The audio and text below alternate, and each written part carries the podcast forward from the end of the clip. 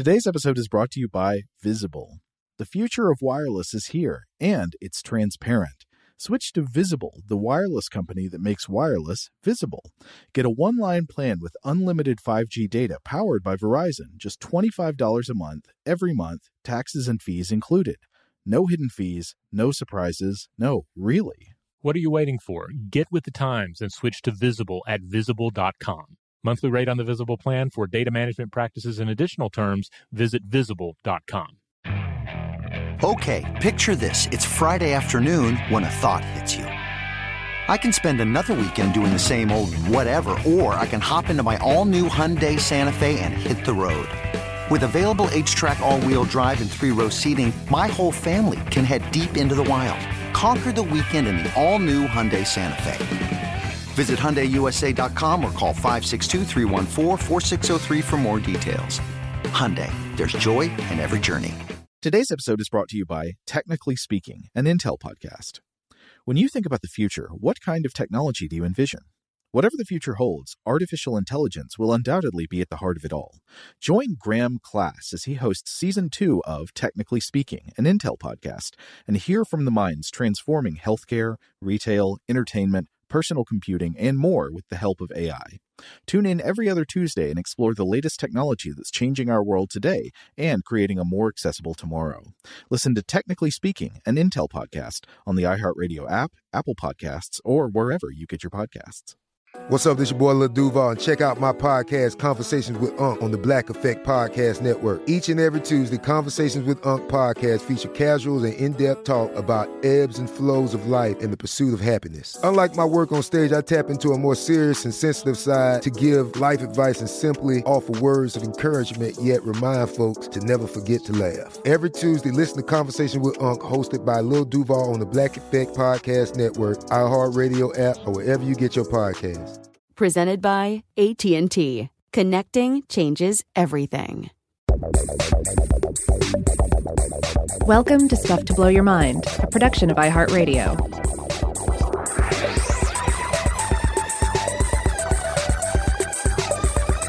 Hey, welcome to Stuff to Blow Your Mind. My name is Robert Lamb. And I'm Joe McCormick, and today we're bringing you some listener mail. It's been a little bit since we did that, so we're broadcasting from our respective laundry rooms and closets here, but uh, we're getting back in touch with you now that you've gotten in touch with us.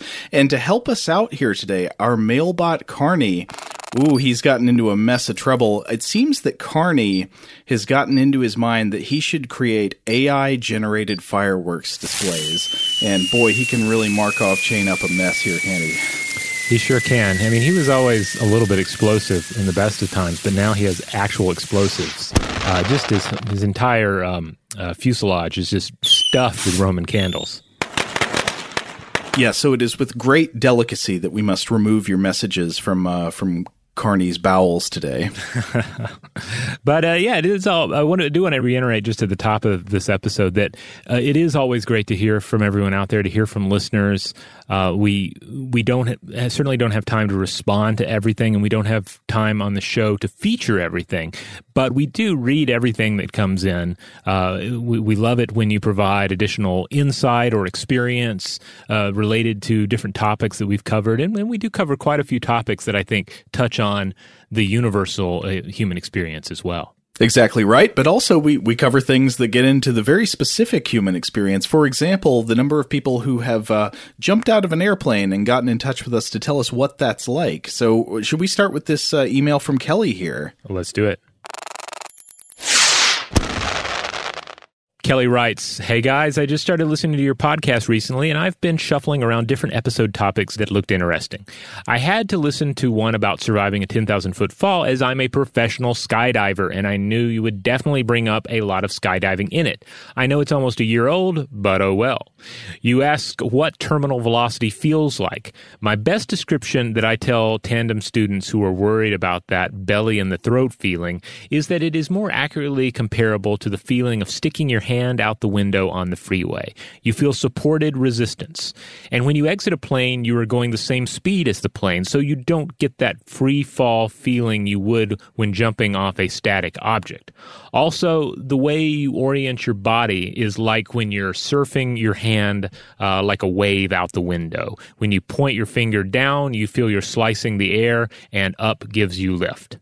Uh, fun fact wingsuits uh, can slow down to about 30 miles per hour and actually go up when doing the maneuver called a flare, which is what we do to slow down in a wingsuit before deploying our parachutes. Uh, and uh, would be my go to move right before impact if I had no parachute out. My friend survived a wingsuit base jumping accident with no parachute out when he went into the trees and took out a 30 meter line of dense forest. Whoa. And another survived with nothing out while jumping off a 350 foot bridge. He landed in the river below and swam himself to the beach with a ton of broken bones. But this kind of luck is almost entirely unheard of. Love your show, and I'm so happy to have discovered it. If you ever have any skydiving questions, feel free to shoot me a message. Thanks, Kelly. Wow, swam to shore with broken bones. Ugh, that, that gives me the willies.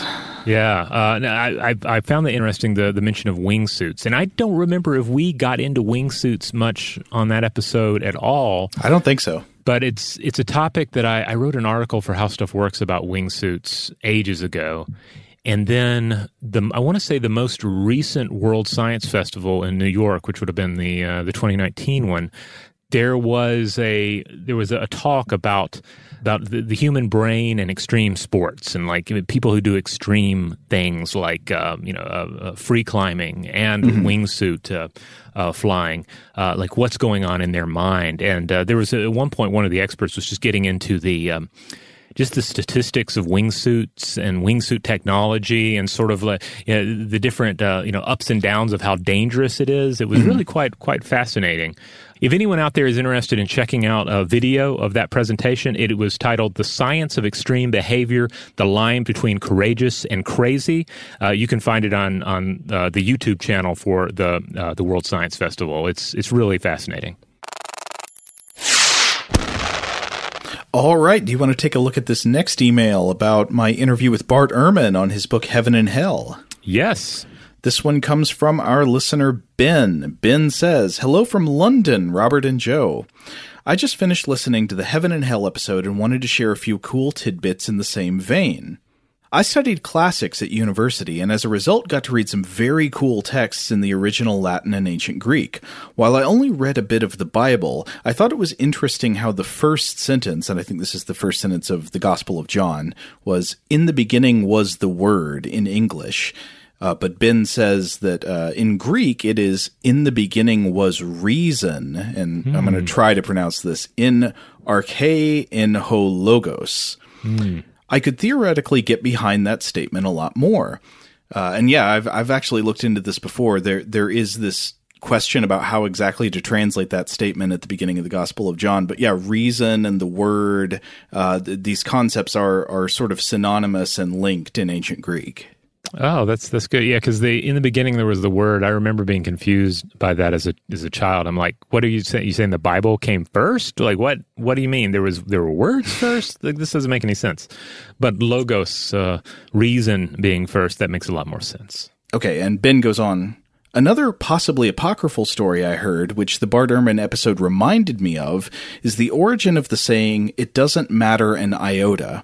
As I heard it at the Council of Nicaea in 325 CE, the early church fathers were debating the nature of Jesus, whether he was like the substance of God or of the same substance as God, which in Greek the difference would be homoros or homoios. Clearly, this decision had massive ramifications for the future development of and schisms within Christianity. And as you can see, one iota mattered an awful lot. So the difference there is uh, the difference between an R and an I in that word. Ah. Um, but this was like a hugely significant uh, theological dispute. And uh, so I don't know if this is the origin of that phrase. It doesn't matter one iota. I know the idea of an iota of difference also has roots in the Bible itself, in the Gospel of Matthew, where uh, where in the, in the telling of Matthew, Jesus says that you know not one iota of the law will pass away. Often translated as not one jot or tittle. I think it just means like one of the smallest possible markings in writing. And this is making the point that the author of the Gospel of Matthew particularly wants to make, which is that Jesus is the fulfillment of the Jewish law. Uh, but this ties into my conversation with Bart Ehrman because one of the things that Bart and I talked about was how, especially in later development in the church, like in, in later Christian centuries, uh, there was much more fierce debate over differences in theology that seem very small to us but mattered a lot to them, like debates over exactly what type of substance the incarnation of Christ was did Jesus have a belly button? That sort of thing. yeah. Uh, so Ben goes on. The last thing I wanted to share was how great the Greek Neoplatonist philosopher Plotinus was, and how important his thoughts were to the development of Christian concepts. His main work was the Enneads, elements of which shaped the Christian idea of the Trinity and the thorny issue of how Jesus could be both man and God at the same time. Well worth a read if you can find a good translation.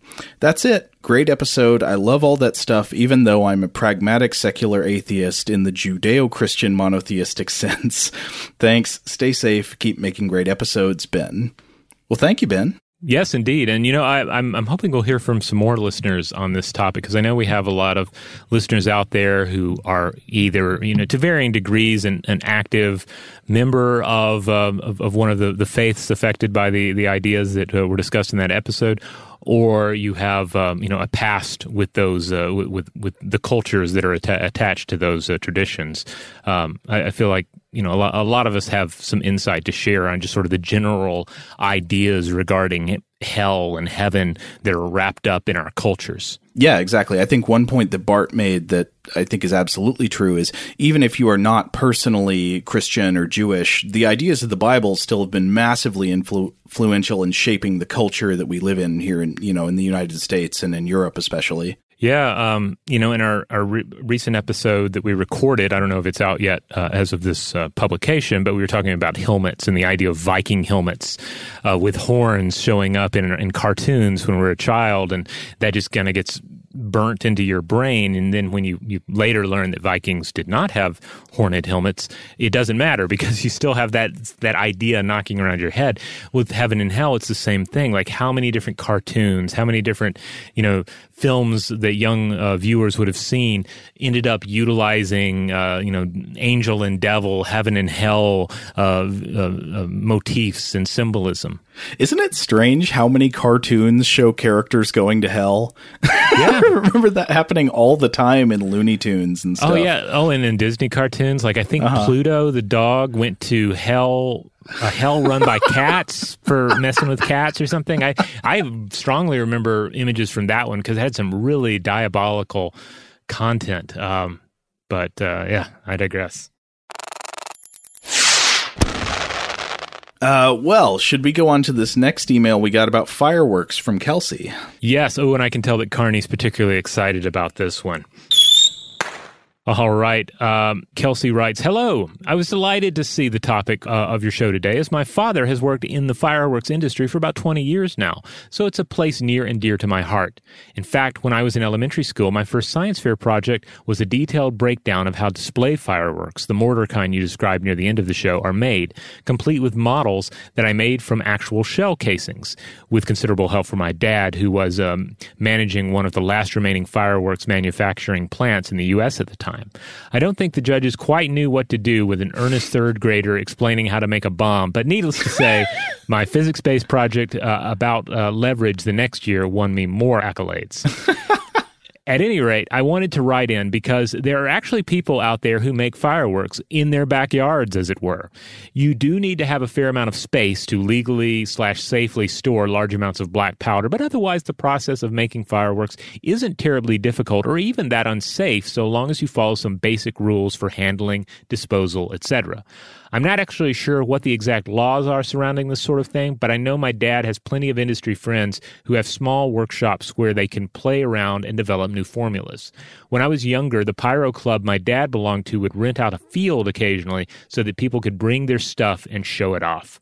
Some cool, less well known firework things. In Tultepec, a city north of Mexico City, they have an annual fireworks festival that involves two incredibly harrowing events.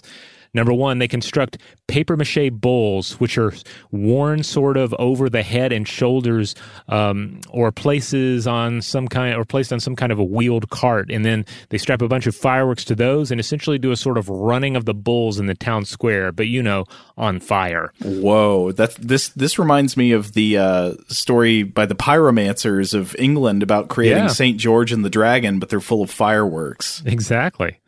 Uh, so th- that's interesting. We didn't get into that that as much, but I, I wonder, like, to what I mean, when you're dealing with the the burning of things in effigy, um, and, and creating works of sculpture that incorporate fire, like that, that seems to play a, a role in the, the history of pyrotechnics as well. Yeah. Um, anyway, um, she goes on to share a second example. Two, they create these beautiful fireworks, uh, fireworks-driven automatons, which they then rig up on these huge towers. I believe each crew gets their own tower, and it's a competition to see which is the best. My dad has attended this event several times, though some years ago now. And apparently, if one of the automatons gets stuck, guys will just scale the burning tower to give the recalcitrant part a little nudge and get things going again. And with all that knowledge in mind, I was unsurprised to find upon Googling for images that apparently Mexico has a huge problem with firework fatalities, and an explosion in Tultepec killed a bunch of people as recently as 2018. So that's uh, very unfortunate because all the pictures my father took of the festival in the 90s were absolutely amazing. I'll have to see if I can get him to scan some and pass them along. Meanwhile, on the island of Malta, probably because they have something to prove, they make the absolutely huge firework shells you'll see below, and she includes some images. And these just look like they they're as big as a person. They Yeah. they, they look like massive, um, like oxygen tanks. Yeah. Uh, absurd. Gigantic. Uh, she continues, Why so big? I don't know. They too have a yearly fireworks festival, which I would love to attend at some point. Anyway, if you have any specific questions, I'm more than happy to pick my dad's brain for answers. And as always, keep up the good work. Kelsey. Oh, thank you, Kelsey. Well, it is very sad to hear that uh, that in in the Mexican festival that there would be fatalities involved with it, but it, it does make me wonder, like, um, is it or is it not part of the appeal of the fireworks that they're dangerous?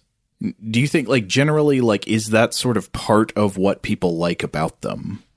Perhaps you know there's that that definite feeling of of uh, of lighting the firework and then the fuse starts burning and you have to run away really quick quickly and then dare to look back and see what happens and there is always the possibility that it's going to fall over and you know blast something it's uh, not supposed to blast or that the the fire will um, uh, will will fizzle out the fuse will stop burning and you'll have to figure out okay how am I going to go up there and check on it without blasting my face off so yeah, I think the danger is a part of it. Um, though, of course, the danger is the worst part of it, too.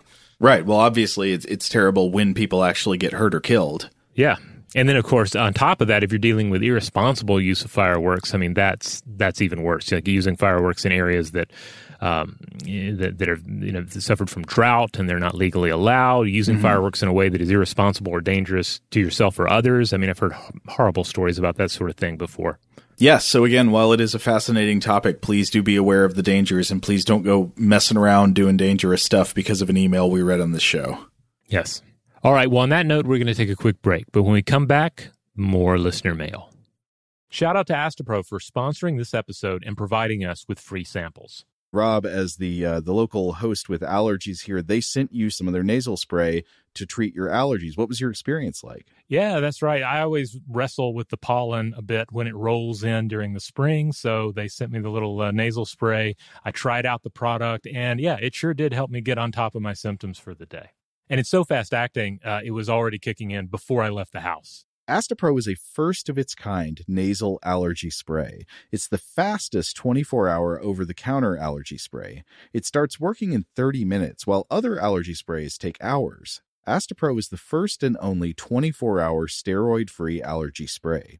Astepro delivers full prescription strength indoor and outdoor allergy relief from nasal congestion, runny and itchy nose, and sneezing.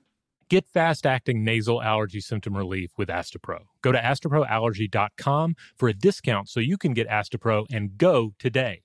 A S T E P R O allergy.com. Astepro and go. Use as directed for relief of nasal congestion, runny nose, sneezing, and itchy nose due to allergies. Today's episode is brought to you by eBay. eBay Motors is here for the ride. Remember when you first saw the potential? And then, through some elbow grease, fresh installs, and a whole lot of love, you transformed a 100,000 miles and a body full of rust into a drive that's all your own. Look to your left, look to your right. It's official. No one's got a ride like this. There's nothing else that sounds like, feels like, or looks like the set of wheels in your garage. With over 122 million parts, you can make sure your number one ride or die stays running smoothly so there's no limit to how far you can take it. Brake kits, turbochargers, engines, exhaust kits, roof racks, LED headlights, bumpers, whatever your baby needs, eBay Motors has it. And with eBay Guaranteed Fit, it's guaranteed to fit your ride the first time, every time, or your money back. Plus, at these prices, well, you're burning rubber, not cash. Keep your ride or die alive at ebaymotors.com. Eligible items only, exclusions apply. Today's episode is brought to you by Technically Speaking, an Intel podcast. When you think about the future, what kind of technology do you envision? Whatever the future holds, artificial intelligence will undoubtedly be at the heart of it all. Join Graham Class as he hosts season two of Technically Speaking, an Intel podcast from Ruby Studio in partnership with Intel. Explore the future of technology that's rapidly evolving our world today with the help of AI. There's still so much work and research needed to fully understand the power and potential of AI, and Intel is at the forefront of implementing AI in revolutionary technology that's changing the world we live in for the better. In each episode, Graham interviews the minds transforming medicine and healthcare, retail, entertainment, personal computing, and more while pioneering new uses for AI in these spaces. Tune in every other Tuesday and explore the latest technology that's changing our world today and creating a more accessible tomorrow. Listen to Technically Speaking, an Intel podcast on the iHeartRadio app, Apple Podcasts, or wherever you get your podcasts. Xumo Play is your destination for endless entertainment. With a diverse lineup of 350 plus live channels, movies, and full TV series, you'll easily find something to watch right away. And the best part? It's all free. Love music? Get lost in the 90s with iHeart 90s, dance away with hip hop beats, and more on the iHeartRadio music channels. No logins, no signups, no accounts, no hassle. So what are you waiting for? Start streaming at play.xumo.com or download from the app and Google Play stores today. All you can stream with Xumo Play. All right, we're back. So, this next message in our listener mail episode comes from Brian. Brian is writing about our episodes on the invention of the book. Brian says, Dear Robert and Joe, I've been a listener to Stuff to Blow Your Mind for many years. Uh, often thought of sending feedback your way related to previous podcasts, but never got around to it. However, while bicycle riding and listening to your books podcast, the first episode through a sudden Seattle downpour, I decided to send in some comments specifically related to the question you posed about what actually constitutes a book.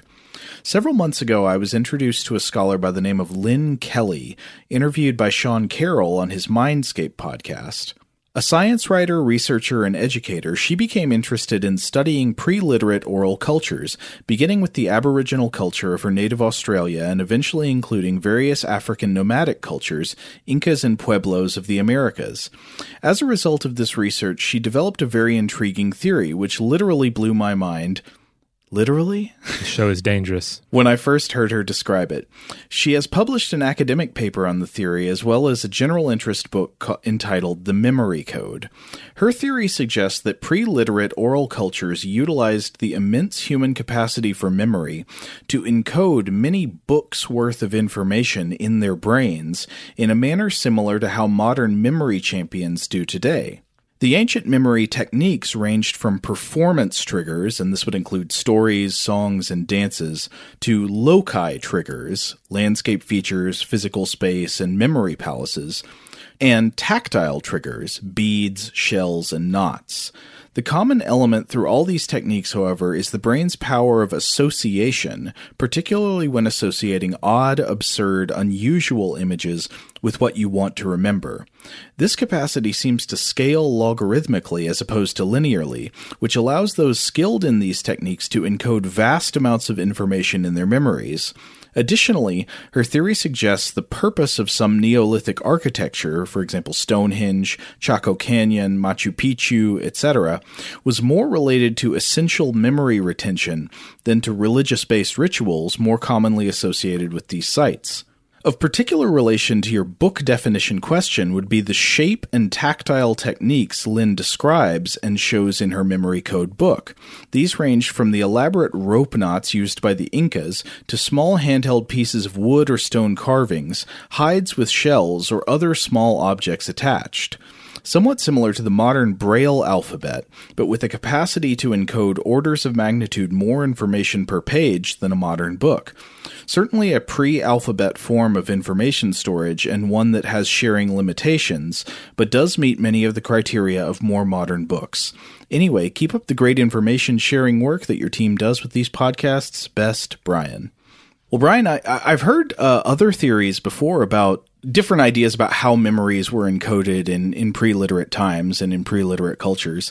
And I don't think I'd come exactly across this theory before, but th- this is an interesting possibility, like the idea that structures in the environment and uh, different types of trinkets and objects held in the hand or on the body could essentially be tools used to aid in free association through memory to retain large amounts of information that would be hard to remember on its own. Yeah, that's a great point. Uh, and it, it reminds me, too, of just the idea of, say, a Christian cathedral, a Catholic cathedral, or uh, say a, a, Tibetan Buddhist temple. Uh, these are spaces that are, in their own way, uh, a kind of text. They are about um, recording information and conveying ideas to the person who is present. Like when you're inside of a cathedral, you know, certainly just the, the architecture of the space is supposed to inform a certain message about the, the, the nature of the cosmos or the, you know, the grandeur of the divine. And then likewise, you'll see examples of, of sculpture or art that are about making some sort of difficult theological concept uh, palpable to the human mind, like something explaining the, the nature of the Trinity, that sort of thing. And likewise in, in Tibetan Buddhism, especially, where you have some very, you know, advanced sort of spiritual technologies in play there. Um, uh, I've, I've read that that is uh, that that's often the intent of some of these more elaborate and to many westernized, you know, uh, mysterious pieces of art. It's about conveying uh, theological information to the viewer and helping and even serving as a teaching implement. All right, let's uh, open up another listener mail here. This one comes to us from Danny. Danny writes in and says, Hi, Robert and Joe. Thank you for all the content you provide week in and week out.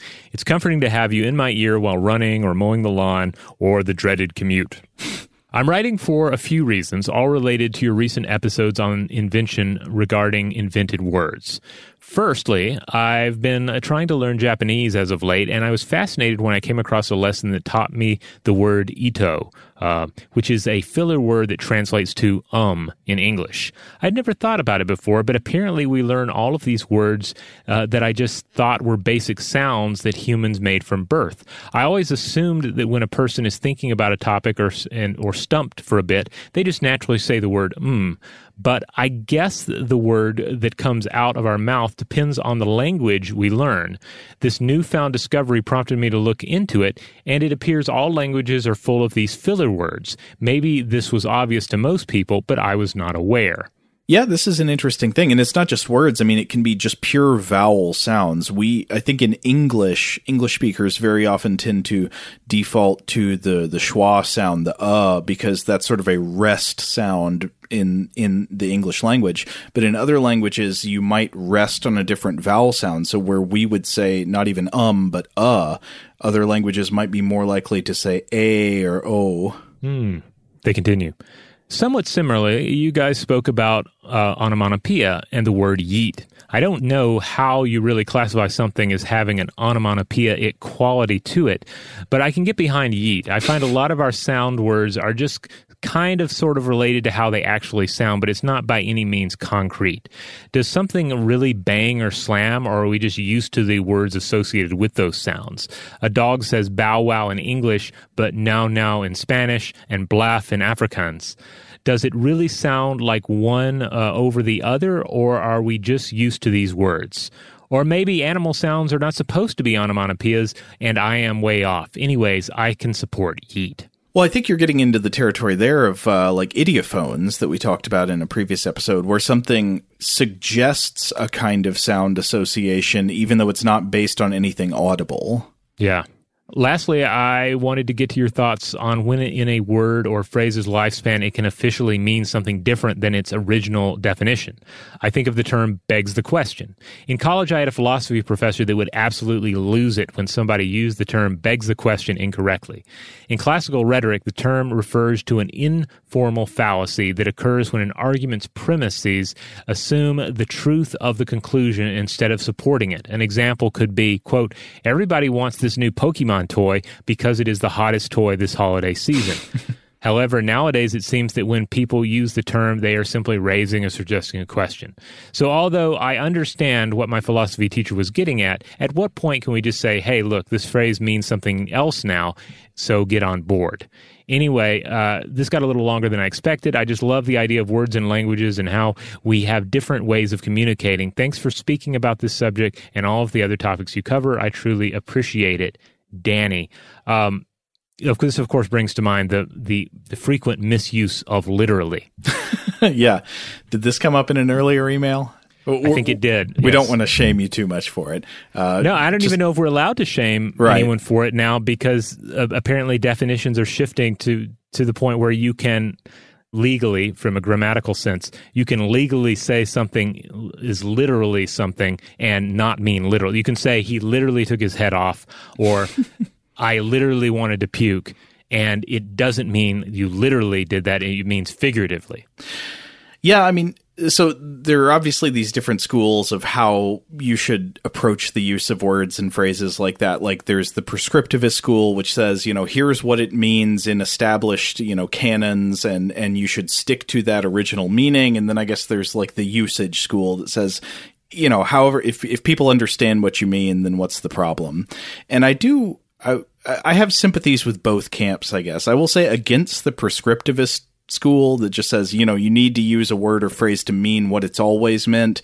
I don't know. I mean, it's embarrassing when you realize how many arguments full of passionate intensity really, in the end, come down to people arguing about what a word or phrase means. It's just yeah. mind meltingly tedious.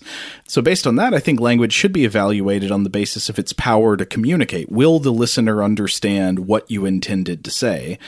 Then again, at the same time, I have to admit, like, I have a gut level reaction against that kind of thing. When I see literally used not to mean literally, especially when I catch myself doing it, I just feel like, oh. yeah, it's.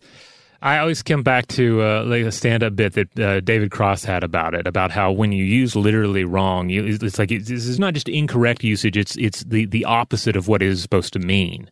Um, I think the the example he used was it's it's not like when you say penultimate and you mean ultimate. Mm-hmm. Uh, you know, I can easily get kind of worked up over it myself.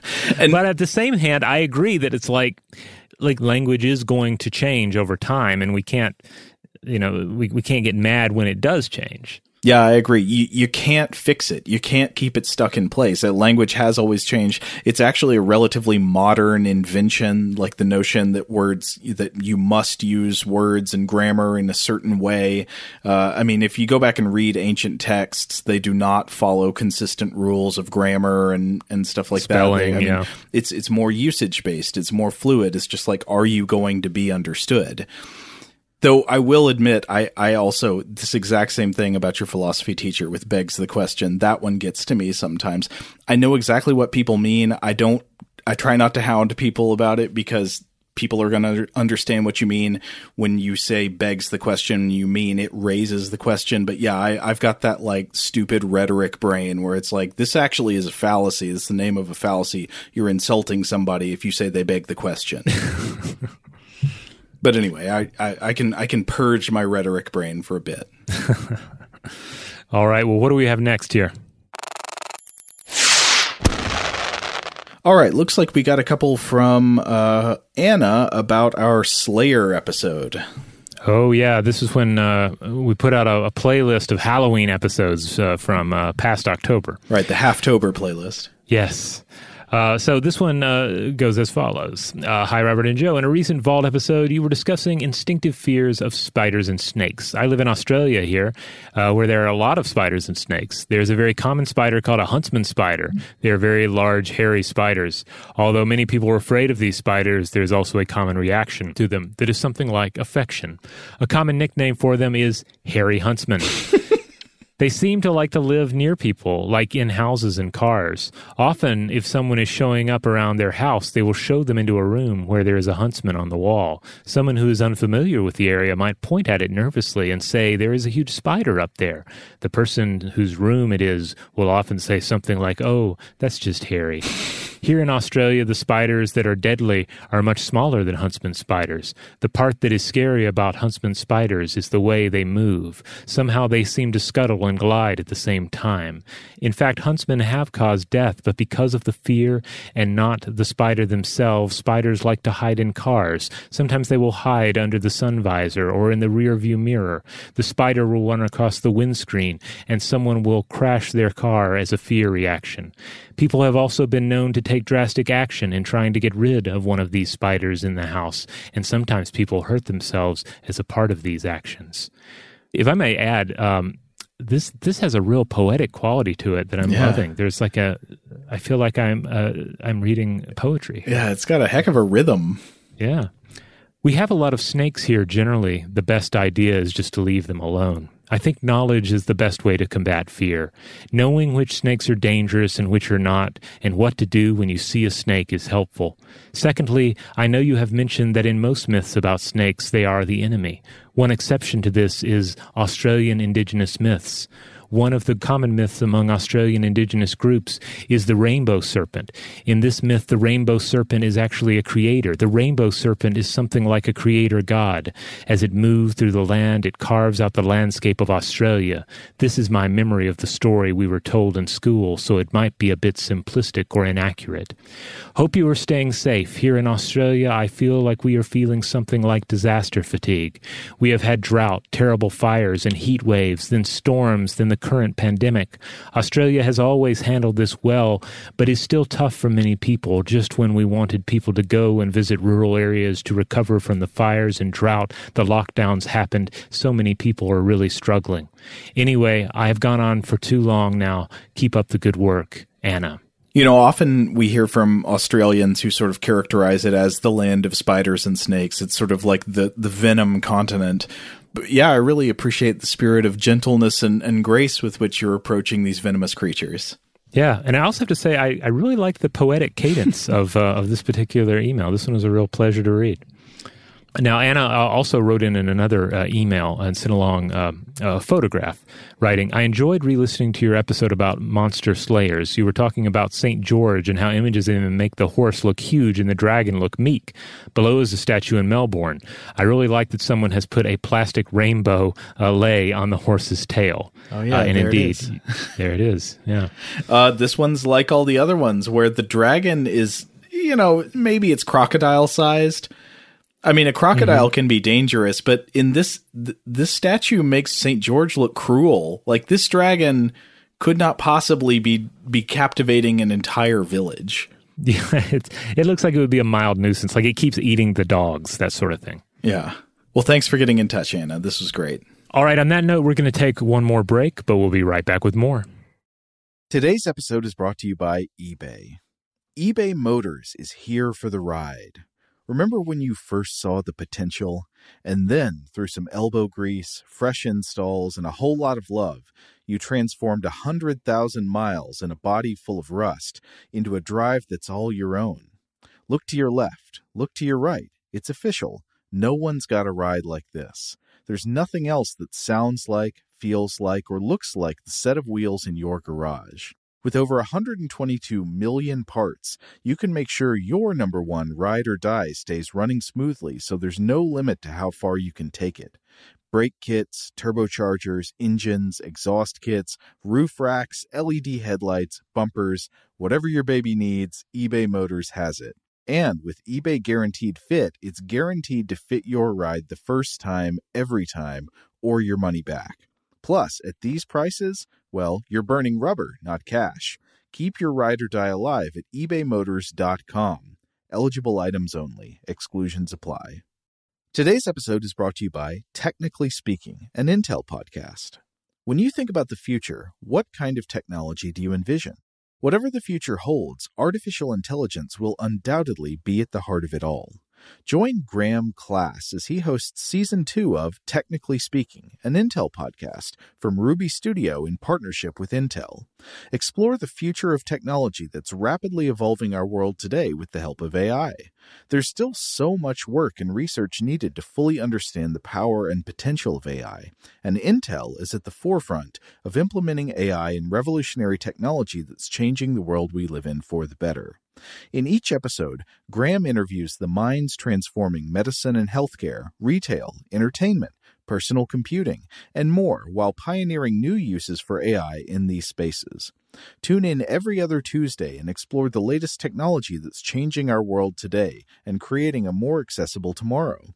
Listen to Technically Speaking, an Intel podcast on the iHeartRadio app, Apple Podcasts, or wherever you get your podcasts. Xumo Play is your destination for endless entertainment. With a diverse lineup of 350 plus live channels, movies, and full TV series, you'll easily find something to watch right away. And the best part? It's all free. Love music? Get lost in the 90s with iHeart 90s, dance away with hip hop beats, and more on the iHeartRadio music channels. No logins, no signups, no accounts, no hassle. So what are you waiting for? Start streaming at play.xumo.com or download from the app and Google Play stores today. All you can stream with Xumo Play. Asking the right questions can greatly impact your future, especially when it comes to your finances. So if you're looking for a financial advisor you can trust, certified financial planner professionals are committed to acting in your best interest. That's why it's got to be a CFP. Find your CFP professional at letsmakeaplan.org. All right, we're back. We got uh, several messages in response to our episode about fermented vegetables, where we talked about kimchi and sauerkraut. Uh, this was a message from Jim in New Jersey, longtime correspondent. Jim Oh, says, "How you doing, Jim?" Jim says, "Robert and Joe, I vacationed for a month in Japan a bit over 30 years ago. I ate a lot of sushi. Unlike the sushi one gets in the U.S., the sushi dishes there included fermented vegetables. They were often bright purple or orange. They were great, and I've never found them in the U.S. Maybe the higher end sushi establishments serve them." Jim, that makes me wonder what kind of bootleg sushi establishments you've been going to. Okay. Uh, uh, he says, I've made fermented peppers from a recipe in a magazine. It was very much like you described, with vegetables in salt water topped with a loose lid for several days. The article mentioned several times that this was a perfectly safe process. The article included one helpful suggestion. I liked this. It was a suggestion uh, to keep the peppers in the salt water while fermenting, because uh, in in uh, my my interview with Esther Miller, one of the things she emphasized that was important to make sure that the uh, fermentation works properly and stays safe is to keep all your vegetables submerged. They need to stay underneath the surface of the brine uh, because it's the anaerobic fermentation that's really important. Um, so anyway, uh, Jim goes on. Right before you place the lid on top of the jar, put some water in a sandwich bag and seal it shut. Jam the sandwich water bag into the top of the jar so that it pushes the peppers down into the salt water. Cap with the loose lid and wait several days. Uh, Jim in New Jersey. I think this sounds like a really good trick. I haven't tried this. I actually have a couple of fermentation weights that I use, and they just sit on top of the stuff and weigh it down. But What are they made out of? Are they stones or? uh, I don't know what they're actually made out of. They're some kind of clear material. I, I would say clear plastic, but they feel kind of denser and heavier than normal plastic. So I, I'm not exactly sure what they are. There's some kind of food grade material, but I bet this water bag trick would work. All right, here's another one. This one comes to us from Sean. Hi, Joe and Robert, longtime listener and occasional writer writing in. you have previously read out some emails of mine. I'm currently listening to your episode on kimchi, which I haven't uh, finished yet. So if I say anything that comes up later on in the episode, I am very sorry. Bad form, Sean. Come on. You asked near the beginning of your episode for people's experiences growing up with durian. I didn't grow up with durian. As I've said in my previous emails, I grew up in England and moved to Indonesia several years ago, but it's hands down my favorite fruit. The first time I tried it, it didn't do much for me. It had a slightly off taste. After that time, I tried to avoid it and hated the smell. Smell. This was difficult as at the time I lived in Jakarta near a big durian market.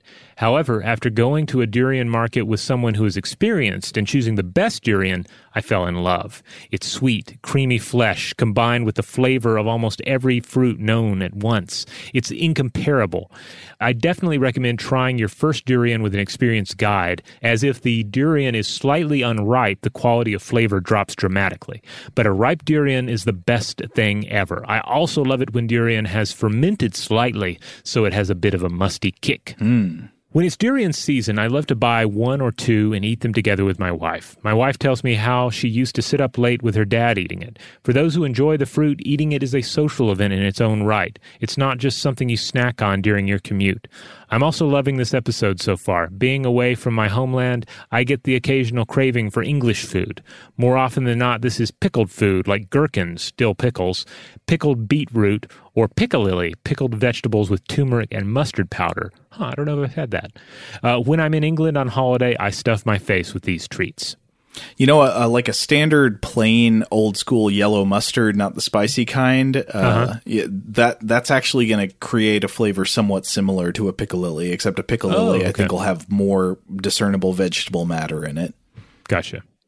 Uh, anyway, he continues, quote, I've taken to trying to ferment my own foods out of necessity. You can buy some pickled English foods here, but they're so expensive that I try to make them at home. I regularly make yogurt at home, as yogurt tends to be quite expensive, but milk is relatively cheap. I found that pickling foods is not only quite easy and cheap, but often a lot tastier than what you'd get in a shop.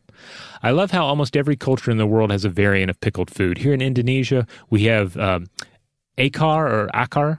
Pick, that's a pickled cucumber, garlic, shallot, and chili, and acar kuning, similar to acar but with the addition of turmeric. This is similar to the Indian achar, which uh, uh, was also the inspiration for the English uh, uh, pica- piccalilli.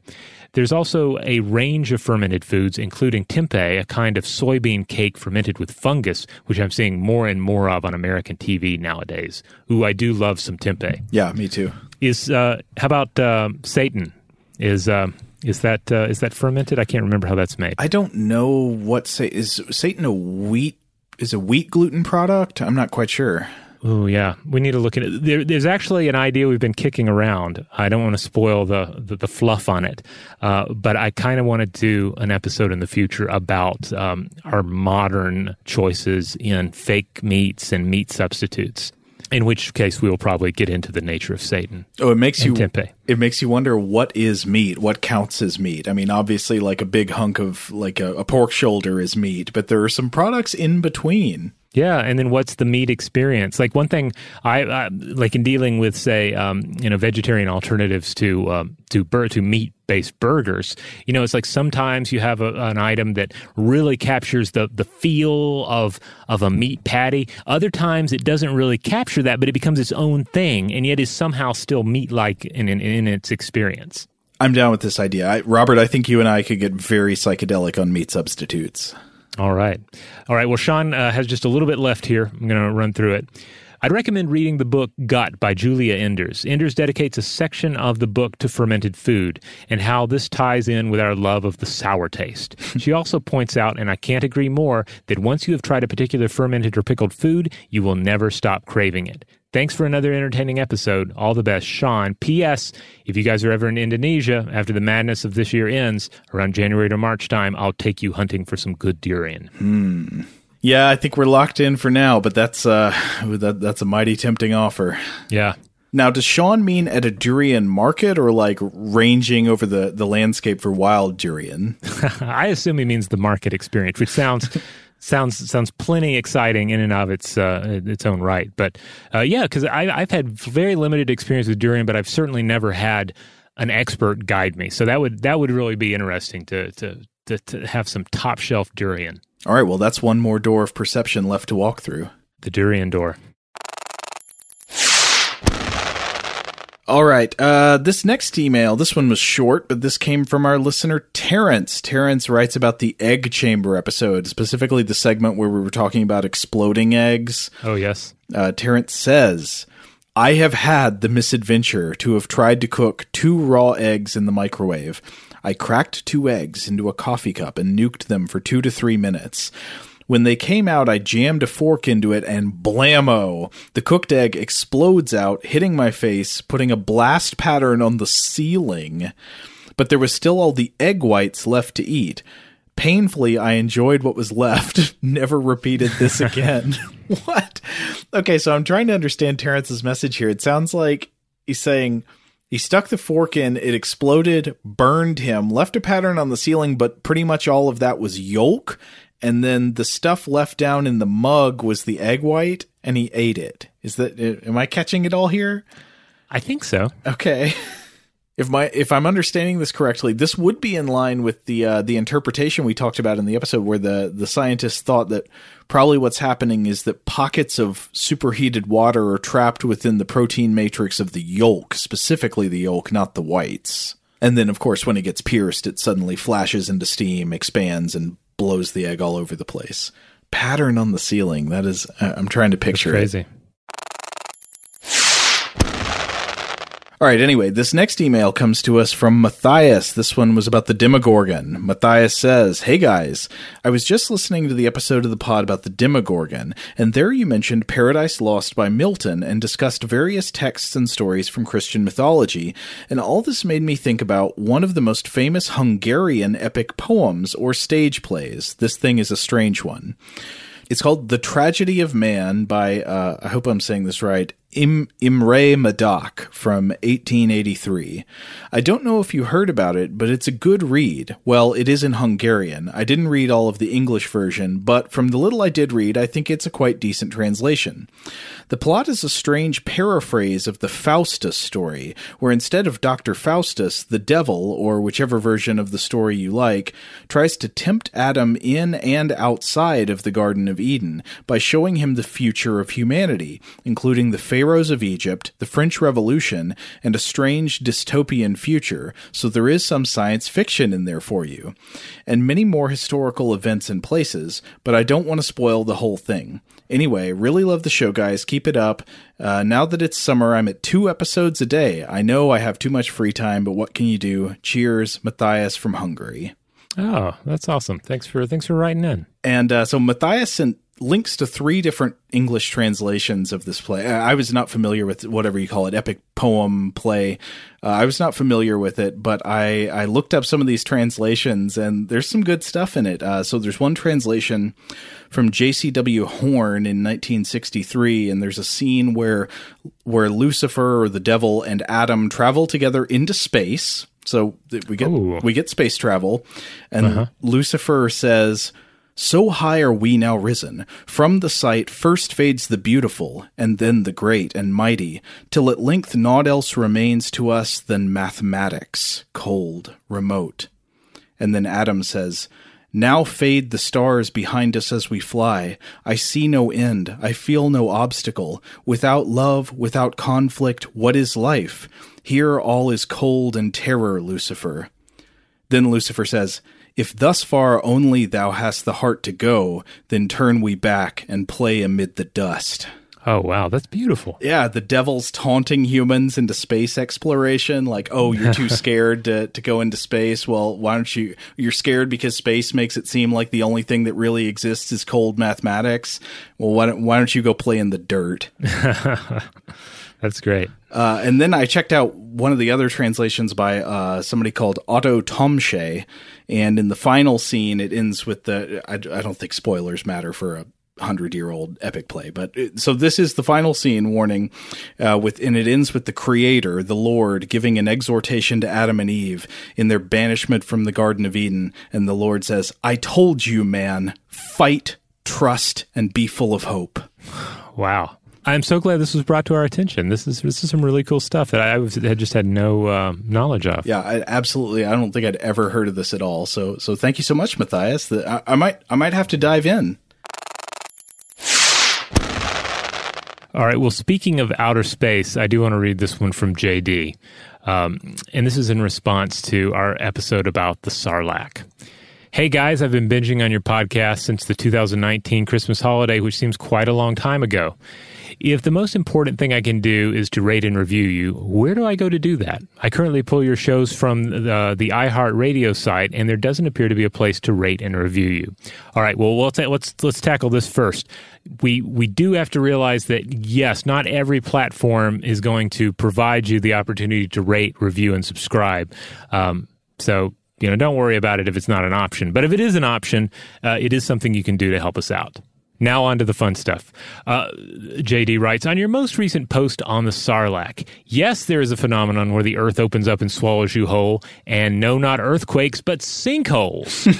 this is a great point because sinkholes can be incredibly dramatic. Yeah. Um, so uh, this is this is actually uh, kind of a hole in uh, in our research because I can I can well imagine sinkholes uh, definitely helping to inform in places this idea of the Earth swallowing people. Totally. Yeah. Uh, and then the second point uh, the JD brings up, not even a passing mention of dune worms. Does anything about the Sarlacc not remind me of dune worms? Hell, you even made a joke, a spice joke toward the end. Am I missing something here? Um, well, thank you for complaining that we didn't talk about Dune enough. yeah, because uh, uh, I, I, do I do need to point out that I was tempted to talk about um, uh, the sandworms of Arrakis multiple times, but I was like, nope, this is about the Sarlacc. This is the Sarlacc. The Sarlacc's time to shine. This is Star Wars uh, time right now, not Dune time. Uh, however, we do have a couple of Science of Dune episodes in the back catalog, one of which really gets into sandworm science and different uh, commentators' breakdown of sandworm science and what is actually in uh, the works of Frank Herbert. Um, so go back and listen to those uh, if you're interested. I know that uh, since we're going to have this uh, exciting new adaptation um, of the first half of the novel come out uh, really in just a few months um, I'm certainly excited to return to the world of Dune. So be on the lookout. We'll probably bust those Dune episodes uh, back into the vault again, uh, so people uh, can can listen to them a little closer to this new movie.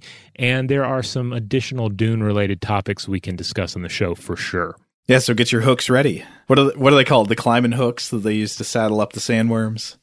Oh, the, the, the exact terminology is failing me now. Yeah. Uh, but but don't worry, I'm going to bone up here in the months ahead. All right, JD finishes uh, out by saying the episodes on staring and pointing you re- recently put out are the poster children for your brand of podcast. Very clever liberal arts synthesis of ancient art and behavior that explains some of the stuff that not only happens today, but that we all do and react to. Still thinking about some of the items you raised on those episodes, JD. Oh, thanks. Glad you liked them.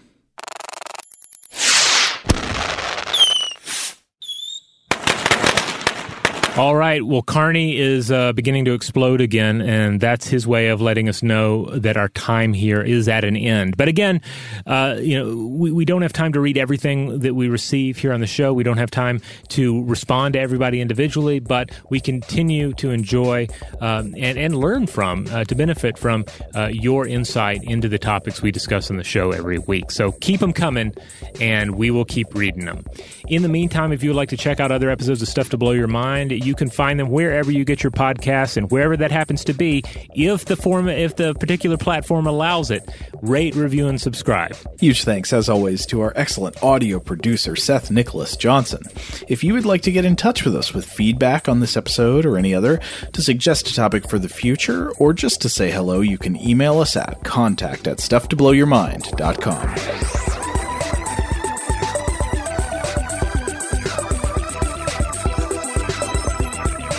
Stuff to Blow Your Mind is a production of iHeartRadio. For more podcasts from iHeartRadio, visit the iHeartRadio app, Apple Podcasts, or wherever you listen to your favorite shows.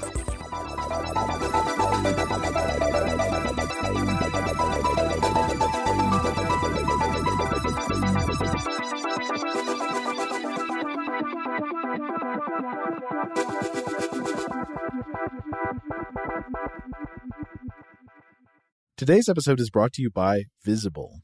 The future of wireless is here, and it's transparent. Switch to Visible, the wireless company that makes wireless visible. Get a one line plan with unlimited 5G data powered by Verizon, just $25 a month, every month, taxes and fees included. No hidden fees, no surprises, no, really. What are you waiting for? Get with the times and switch to Visible at visible.com. Monthly rate on the Visible plan for data management practices and additional terms, visit visible.com.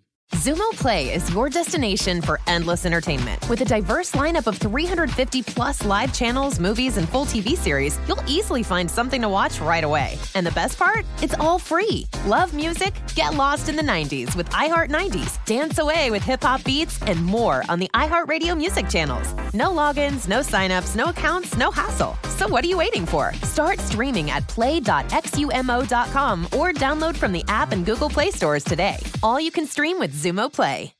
This is Malcolm Gladwell from Revisionist History. eBay Motors is here for the ride. With some elbow grease, fresh installs, and a whole lot of love, you transformed 100,000 miles and a body full of rust into a drive that's all your own. Brake kits, LED headlights, whatever you need, eBay Motors has it. And with eBay Guaranteed Fit, it's guaranteed to fit your ride the first time, every time, or your money back. Plus, at these prices, you're burning rubber, not cash. Keep your ride or die alive at ebaymotors.com. Eligible items only, exclusions apply. Asking the right questions can greatly impact your future, especially when it comes to your finances. So if you're looking for a financial advisor you can trust, certified financial planner professionals are committed to acting in your best interest. That's why it's got to be a CFP. Find your CFP professional at letsmakeaplan.org.